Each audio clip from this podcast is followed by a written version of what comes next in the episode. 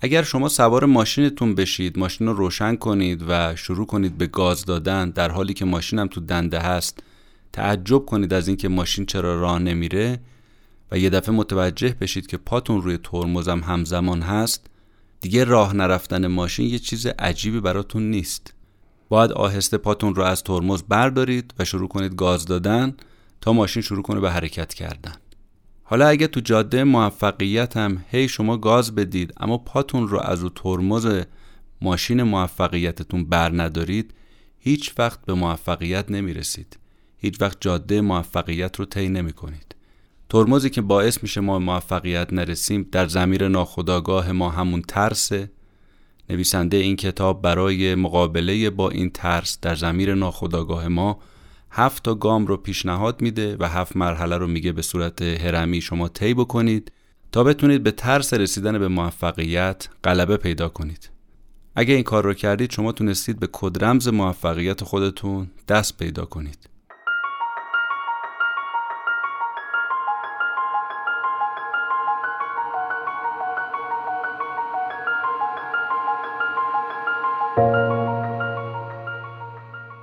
به نام خدا سلام. من مهدی بهمنی هستم و این اپیزود سی و پنجم پادکست کتاب جیبی هست. کتاب جیبی پادکستیه که جمعه ها پخش میشه و من هر هفته خلاصه یک کتاب رو برای شما تعریف می‌کنم که اگر دوست داشتید اون کتاب رو بخونید.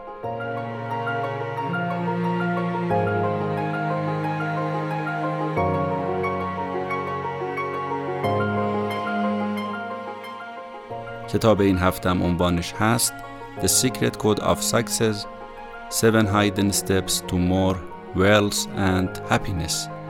یا همون کدرمز موفقیت هفت گام برای رسیدن به ثروت و خوشبختی بیشتر.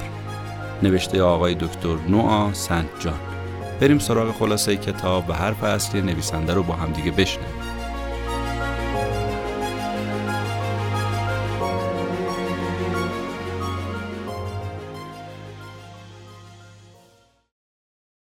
تا همین امروز که من دارم با شما صحبت می‌کنم چقدر کتاب تو زمینه رموز موفقیت نوشته شده. به خاطر جذابیتی هم که اینجور کتابا دارن چندین و چند بار تجدید چاپ میشن. اما سوال کلیدی که برای خیلی از خواننده های این کتابا و از جمله خود من مطرحه اینه که آیا همه یا بیشتر خوننده های این کتابا به موفقیت می‌رسن یا نمی‌رسن؟ نویسنده این کتاب آقای دکتر نوا سنت جان اعتقادش اینه که ظاهرا این آدما به موفقیت نمی‌رسن با خوندن این کتاب های به اصطلاح زرد و همچنان هم دنبال کتاب ها و اطلاعات جدیدی تو این زمینه میگردن و همین دنبال اطلاعات جدید و کتاب های جدید گشتن یعنی اون کتاب ها و اون اطلاعات نتونسته اونها رو به موفقیت برسونه. آقای نوآ میگه که اگر نگاه بکنیم تو جوامع مختلف می‌بینیم که آدمایی هم از اون طرف قضیه هستن که حتی یه دونه از این کتابا نخوندن یه دونه از کلاس های آموزشی و سمینارهای موفقیت شرکت نکردن اما تونستن به هدفشون برسن. سوال اینه اشکال تو راهکارهاییه که این کتابا ارائه می‌کنن؟ یا اشکال تو کساییه که این مطالب رو می‌خونن اما درست و دقیق انجام نمیدن؟ آقای نواسنت جان میگه من این کتاب رو نوشتم برای اینکه خودم خیلی از این جور کتاب های زرد رو خونده بودم و تو خیلی کلاس ها و سمینارهای آموزش موفقیت شرکت کرده بودم و نتیجه نگرفته بودم. بنابراین خودم دست به کار شدم و تحقیق و مطالعه رو تو این زمینه شروع کردم. به این نتایجی که از این به بعد می‌خوایم بگیم رسیدم. نتیجه که نویسنده بهش رسیده اینه که ذهن ما قبل از اینکه هر کاری رو انجام بده اول سبک سنگینش می‌کنه. به تعبیر نویسنده چرا باید چرا نباید می‌کنه. یا به تعبیر دیگه هزینه و فایده رو در نظر می‌گیره. بعد تصمیم می‌گیره. اگه چرا باید ها به چرا نباید ها چربید انجامش میده. یعنی اگر فایده به هزینه چربید اون کار رو انجام میده.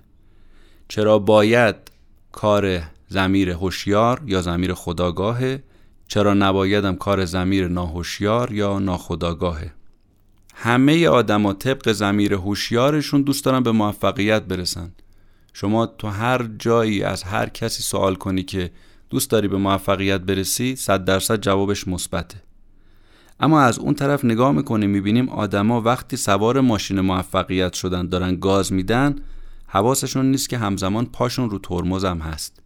این ترمز رو کی براشون ایجاد می‌کنه؟ همون زمیر ناخداگاه چجوری؟ با چه ابزاری؟ با ابزار ترس. زمیر ناخداگاه شما با ابزار ترس یه دفعه میپره وسط جاده و شما مجبور میشید پاتون رو ترمز بزنید. و دیگه هم جرأت نمی‌کنید پاتون رو از رو ترمز بردارید. و برمیگرده به من و شما میگه که به کجا چنین شتابان؟ سب کن پیاده شو بذار با هم بریم.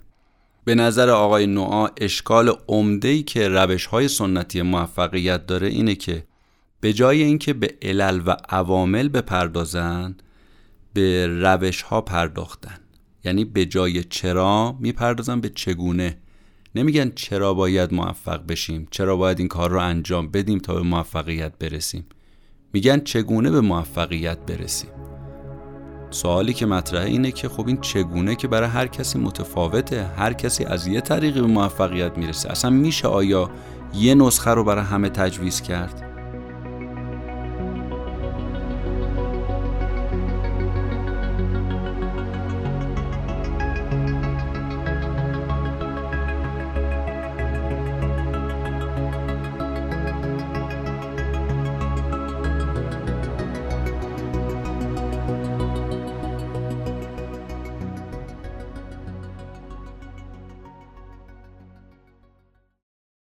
تمام هدف نویسنده تو این کتاب اینه که به ما توجه بده که وقتی داریم تو جاده موفقیت رانندگی می‌کنیم پامون رو ترمز موفقیت نباشه.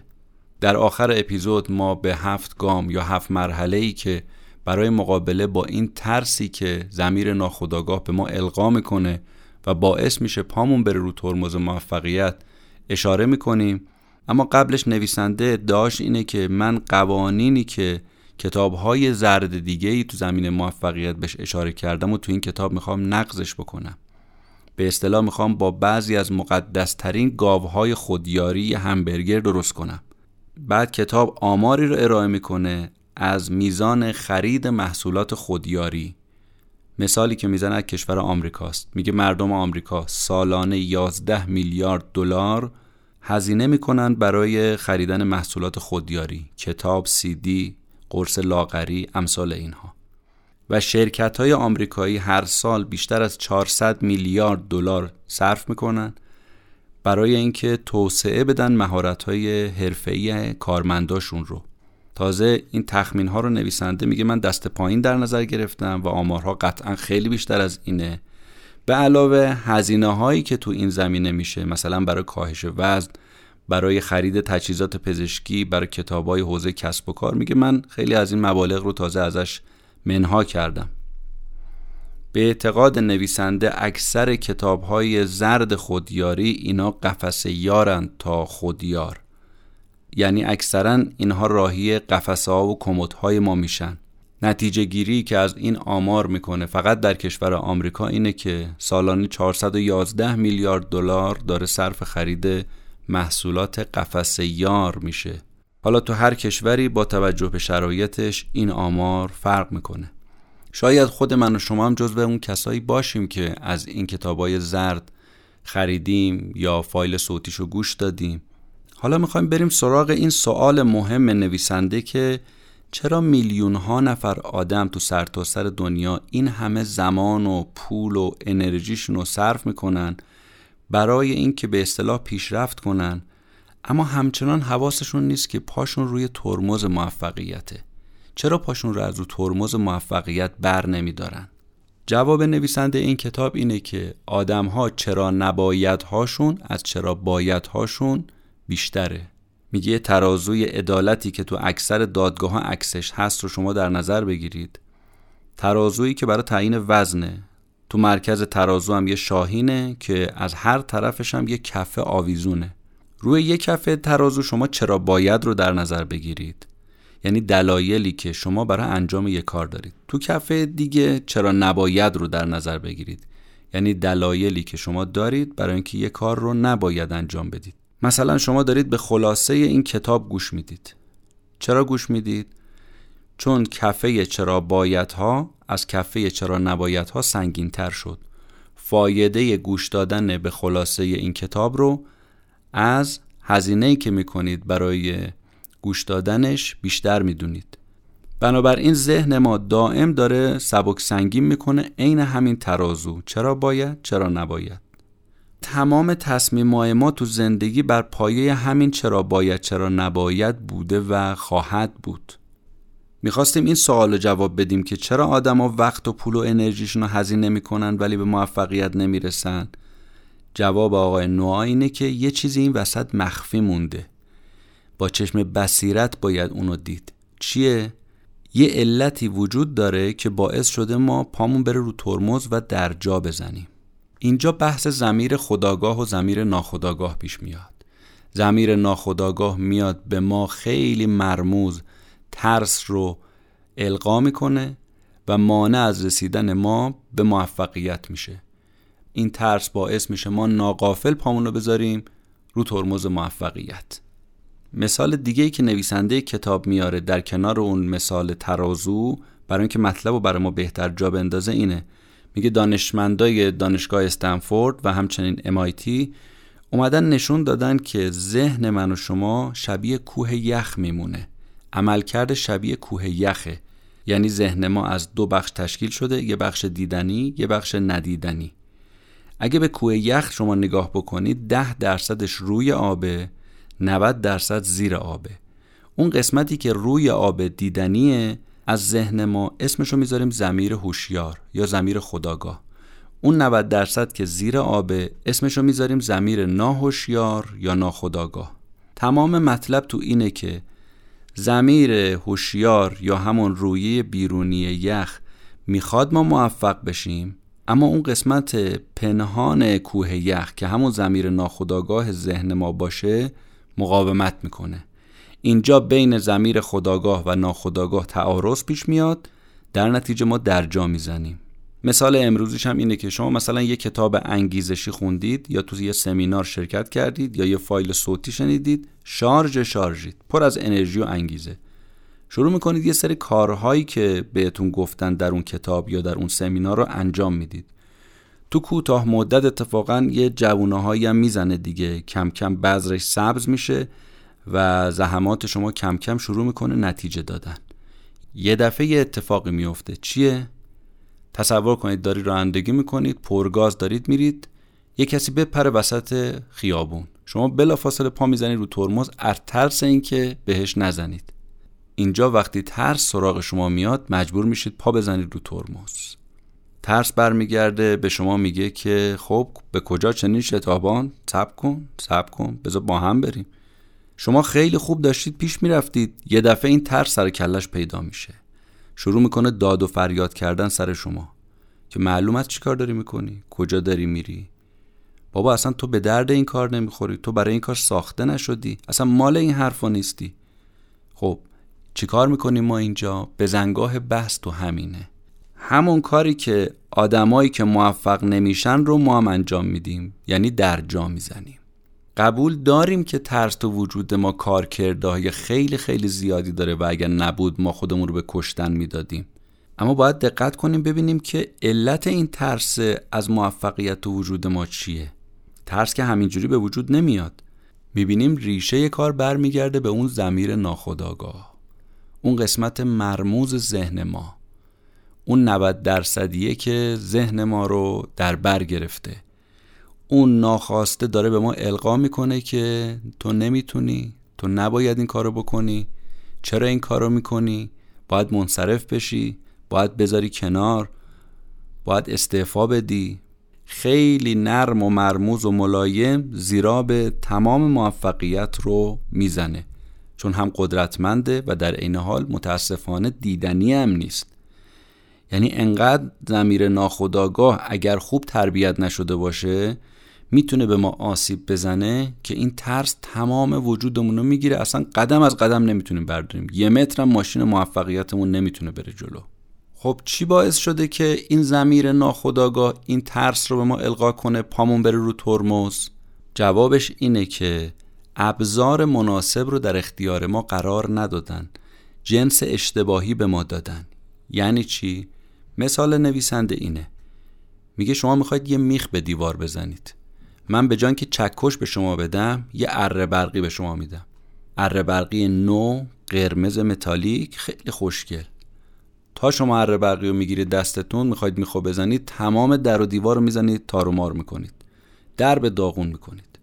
بعد من بهتون میگم که خب اوضاع چطور پیش میره؟ شما میگید که اوضاع خوب نیست. شروع می‌کنم بیشتر تشویقتون می‌کنم. میگم ببین من تونستم میخو بزنم به دیوار با همین اره. تو هم می‌تونی یا؟ چند تا پندم به شما میدم. بعد از اینکه این کارو کردم دوباره می‌پرسم اوضاع چطوره؟ شما میگی بازم خوب نیست. دیگه اینجا آمپر شما میره بالا. میگی بابا اصلا من این کاره نیستم. نمیگی که این مربی من بود که ابزار اشتباهی دست من داد. به جای که چکش به من بده اره برقی دست من داد برای کوبیدن میخ به دیوار. شما هم کلا بی خیال زدن میخ به دیوار میشید میری فیلم سینماییتون رو تماشا می‌کنید. مشکل اصلی این نیست که شما نمی‌تونید میخ به دیوار بزنید. مشکل اصلی اینه که ابزار اشتباهی دست شما دادن. وقتی ابزار مناسب نبود شما فکر می‌کنید که زدن میخ به دیوار یعنی شاخ قول شکستن. مشکل از اره برقی است مشکل از شما نیست. اره برقی خوبه این ابزار مناسبه اما برای قطع درخت نه برای کوبیدن میخ. شما چقدر این جور موارد رو تو زندگی و کارتون می‌بینید؟ اینجاست که می‌بینیم اون راهکارهایی که تو اون کتابهای موفقیت ارائه میشه خیلی به درد ما نمی‌خوره. نمی‌تونه ما رو به موفقیت برسونه. وجه مشترک تمام این کتاب های موفقیت رو هم نویسنده میگه که در چهار تا شاخص یا چهار تا مرحله شما می‌تونید خلاصه کنید. همه اینها معمولا این چهار تا رو حداقل دارن. اول اینکه به من و شما میگن هدفمون رو مشخص کنیم. در راه رسیدن به هدفمون یه قدمی برداریم. برگردیم مسیر رو ارزیابی کنیم ببینیم داریم به هدف نزدیک میشیم یا ازش دور میشیم و اینکه شروع کنیم همزمان باورهامون هم اصلاح کنیم تا به هدف نزدیکتر بشیم. خب تو دنیای واقعیت هم می‌بینیم همین داستان. یعنی همین چهار تا مرحله رو ما باید تو واقعیت هم طی بکنیم دیگه. نیاز نبود حتما اونا به ما بگن که. چهار تا مرحله دنیای واقعی هم همینه. اولیش ابهامه. یعنی واقعا ما نمی‌دونیم می‌خوایم چیکار بکنیم. پس باید بفهمیم. دومی که رو تردمیل نباید راه رفت. یعنی حواسمون باشه درجا نباید بزنیم. سومی که خودمون رو با کسی مقایسه نکنیم که باعث بشه ناامید بشیم شکستمون برامون سنگین بیاد. و چهارم هم این که اگه شکستم خوردیم دوباره به تلاشمون ادامه بدیم. آقای دکتر نواسنت جان میگه که شما دیگه نیازی به اطلاعات بیشتری تو این زمینه موفقیت ندارید. همینها رو اگر شما عمل بکنید می‌تونید به موفقیت برسید. اما چرا نمی‌رسیم؟ برای اینکه پامون رو ترمز موفقیته. The Secret Code of Success. چرا این نام رو نویسنده گذاشته روی این ترمز؟ به دلیل اینکه میگه این یه کد رمزه. نویسنده میگه شما سه درصدی ها رو در نظر بگیرید. همون موفق ترین افراد جهان. میگه اینا حتی قانون پارتو یعنی قانون 2080 رو هم پشت سر گذاشتن. این که میگه 80 درصد نتایج شما به خاطر 20 درصد تلاشاتونه میگه اینا اینجوری نیست. اینا اومدن قانون 397 رو جایگزین 2080 کردن. 3 درصد از مردم بیشترین ثروت رو به خودشون اختصاص دادن. 97 درصد بقیه دارن برای گذران زندگیشون دست و پا می‌زنن. خب سوال اینه من و شما می‌تونیم جزو اون 3 درصد باشیم؟ جواب اینه که هم بله هم نه. اگه کد رمز اونا رو بلد باشیم بله. اگه بلد نباشیم نه. اما واقعا جواب جواب درستیه نه. چرا؟ چون کد رمز اونا به درد اونا می‌خوره. کد رمز اونا به درد ما نمی‌خوره. به خاطر همینه که خود سه درصدی هم نمی‌دونن کد رمز موفقیتشون چیه. چرا؟ چون پاشون رو از روی ترمز موفقیت برداشتن به خاطر اینه که زمیر ناخداگاه این دستور رو بهشون داد. یعنی خیلی ها خودشون هم خبر ندارن که کد رمز موفقیتشون چیه. ممکنه یه اشاره هایی تو این زمینه بکنن. ولی واقعیت این نیست که به ما تو کتابا میگن یا تو سخنرانیاشون میگن. من ارجا میدم به کتاب حقیقت راستین موفقیت که اشاره به این موضوع در اون اپیزود ما کرده بودیم. پس علتهای واقعی موفقیت اغلب اوقات پنهانه تو زمیر ناخداگاهه اصلا خود آدم موفق هم ازش خبر ندارن. خب چجوری می‌تونن اینو به من و شما منتقل کنن؟ راهکار برای رسیدن به اون کدرمز موفقیت چیه؟ اینی که هر کسی خودش کدرمز موفقیت خودش رو پیدا بکنه. اینجوری می‌تونه به ترسش غلبه بکنه و پاشو رو ترمز موفقیت برداره. چجوری باید این کار رو انجام داد؟ پیشنهاد نهایی نویسنده اینه که بیاد هفت مرحله رو انسان طی بکنه. این هفت مرحله هفت گام هست که انسان رو می‌تونه به اون کدرمز برای خودش البته نه برای دیگری برسونه. مرحله اول استفاده کردن از عبارتهای تشکیلی به جای عبارتهای تأکیدی. مرحله دوم آینه های مهرورز و پناهگاه های امن. مرحله سوم سیستم حمایتی. مرحله چهارم قلمروهای آری از هدف و جراحی جایگزین هدف. مرحله پنجم اینه که از چه کسی دارید محافظت می‌کنید. مرحله ششم اینه که نهای خودتون رو پیدا کنید و مرحله هفتم اینه که زیراهای خودتون رو پیدا کنید. اسم این مجموعه هم هست هرم موفقیت که قاعده و زل پایین هرم همون عبارات تشکیلیه و رأس هرم هم اینه که شما باید زیرای وجود خودتون رو پیدا کنید. دونه دونه ما استپ بای استپ این مراحل رو بیان می‌کنیم و این گام ها رو میشماریم یه قدری دربارش توضیح میدیم تا مشخص بشه که چگونه میشه به اون کدرمز موفقیت رسید.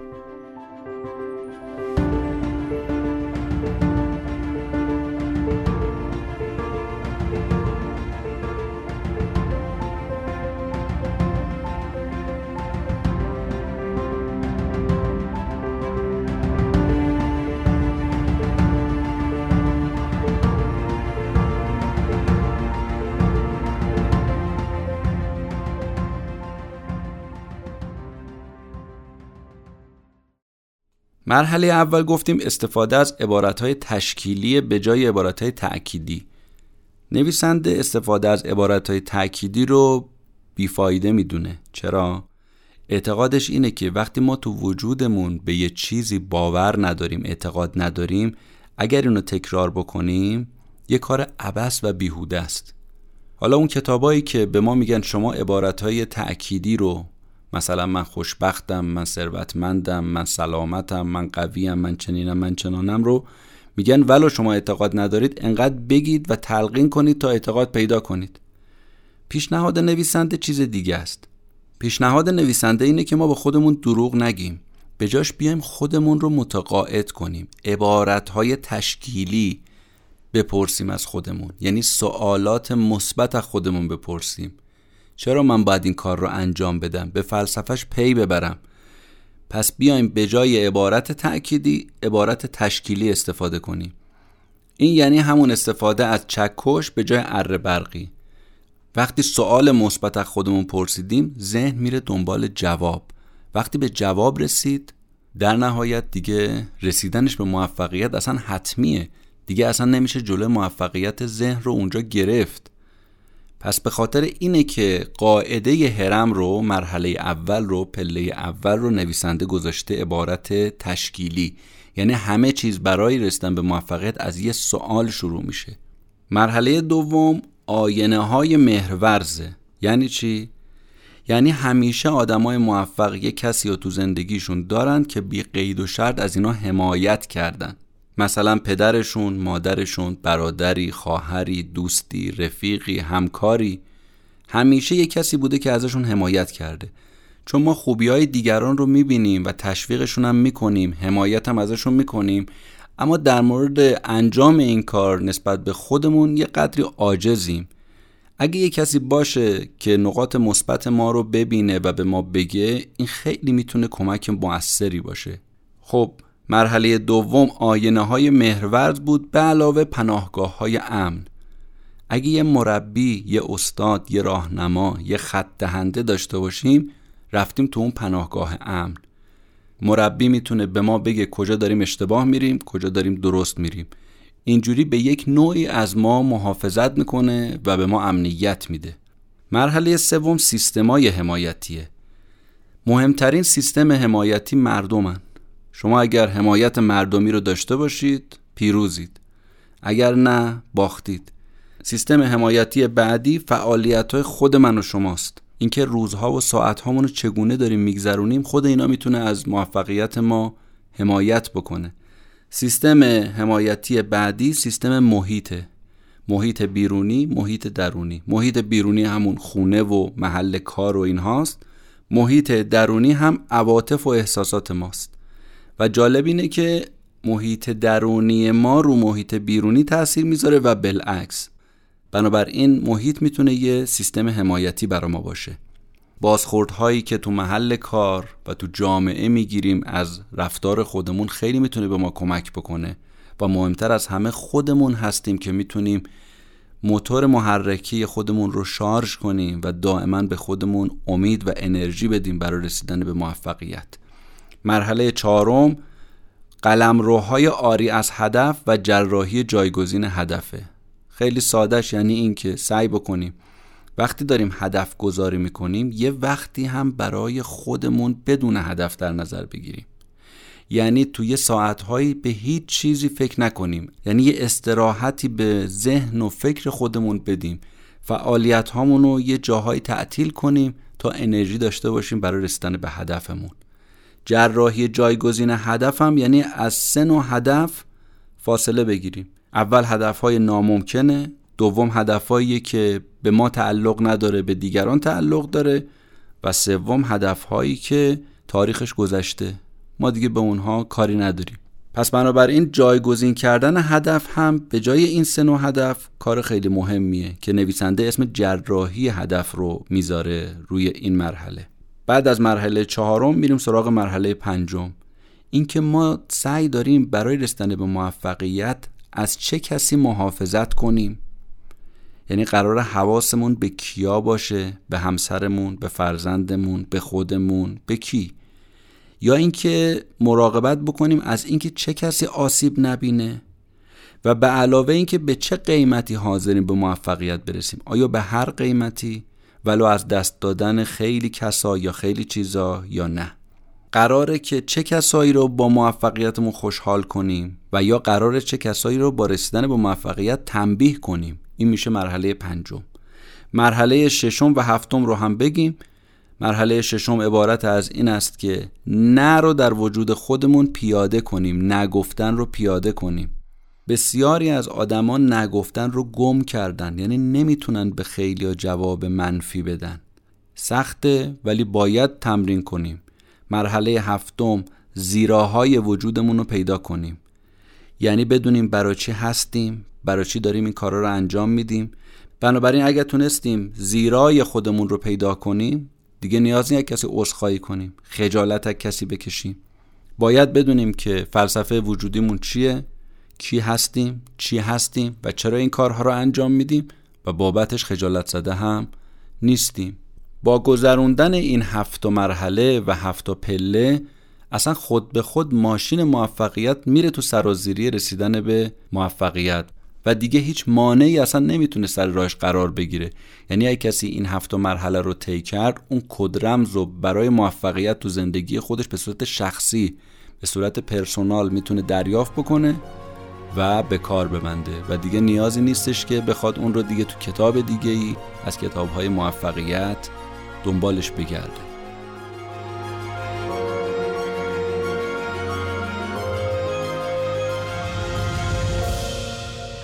چیزی که شنیدید اپیزود 35 پادکست کتاب جیبی بود. ممنون و متشکر از اینکه ما رو میشنوید. روز روزگار بر همه شما عزیزان خوش و خدا نگهدار.